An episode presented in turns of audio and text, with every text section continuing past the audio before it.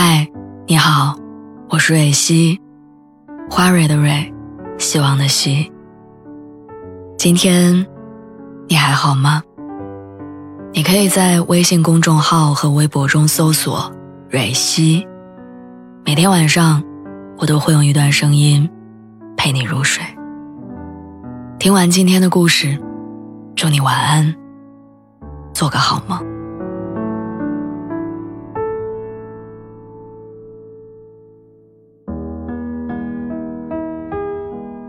点开微信，打开我们的对话框，往上翻看两个小时以前我给你发的消息。吃晚饭了吗？正在吃。好的，那等你吃完再聊。虽然很想问你吃的是什么，是哪家，好不好吃，但又怕这样显得很不礼貌，打扰到你，于是识趣的没有再问。这两个小时里。我点开了微信二十八次，翻看我们之前的聊天记录二十次，点开你的朋友圈十七次，把和你的聊天背景图反反复复的换了十三次，但你还是没有找我。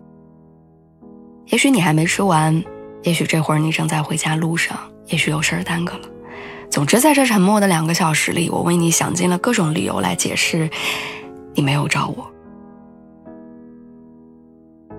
只要微信一响，我都以为是你。于是我怀着忐忑的心打开手机，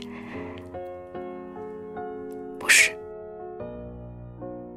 既然不是你，是谁都不重要。在漫长的等待当中，一切事物都显得无趣。曾经最喜欢的剧，现在看个三五分钟就看不下去了。下班路上买了一份热乎乎的烤红薯，竟然也没有胃口去吃。戴上耳机播放一首舒缓的钢琴曲，此刻竟然也显得过早无比。你呀，你到底在忙什么？你为什么还不找我？是我对你的喜欢表露的不够明显吗？还是你根本对我没有感觉？我搞不懂。也想不明白，我唯一想到的就是此时此刻，我特别特别特别想要得到你的消息，哪怕只有一条，哪怕只有冷漠的几个字。我试想过很多次，你之后会如何开启跟我的对话，比如抱歉啊，今天结束太晚了，或者我刚到家，你睡了吗？我就为了这样一点点猜想，等到了十二点多。手机打开、关上，再打开、再关上，如此反复，直到出现低电量的提醒。答案很明显，因为我对不喜欢的人，也像你这样。这个世界上哪有人吃饭能吃五六个小时呢？哪有人五六个小时？不看一下手机呢？哪有人明明知道你在等他的消息，但他就是一直不给你回复呢？如果有，那那个人是不喜欢你的人。只是人一旦陷入爱情，就会自动学会欺骗自己。所以那天晚上，我在心里一遍又一遍的为你辩解。嗯，他也许喝多了，说不定明天早上清醒了就会来找我。也许是我太心急，毕竟我们还没有走到一直要聊天的那一步。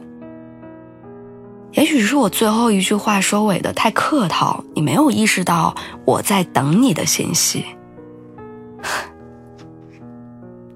总之，我总是在决定要再给你一次机会。